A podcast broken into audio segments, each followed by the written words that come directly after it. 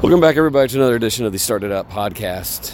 Um, no theme music today, just getting right down to it. I currently walking around downtown Indianapolis, and it's a it's an odd moment right now in the sense that there's a lot of hurt, there's a lot of pain. I'm currently looking at windows that have been smashed. Uh, there's some fire damage in places.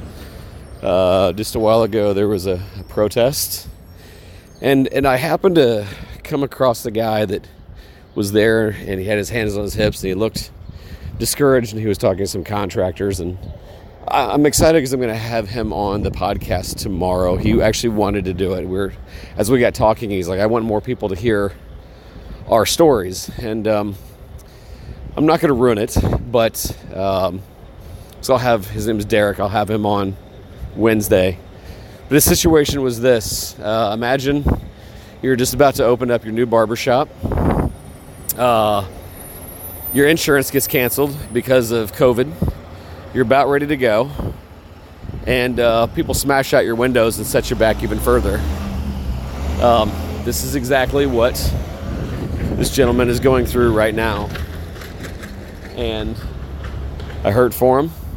And to top it off, he's an African American gentleman, and uh, he understands the the hurt. He understands the rage, but this has hurt him in large ways.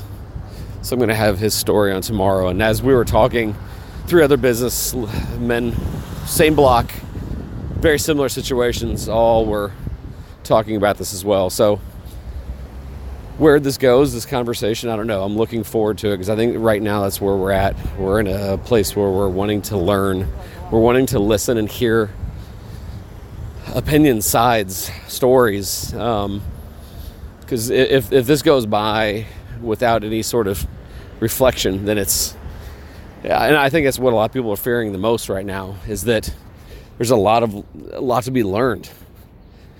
Um, but rage and destruction might take that away. Uh, that there might be too much bitterness and too much division. And uh, so I'm, I'm, looking forward to the conversation with Derek and uh, posting that on Wednesday. Uh, the, the podcast we had with Jamal Friday, um, my goodness, I this is before all these outbreaks all over the country.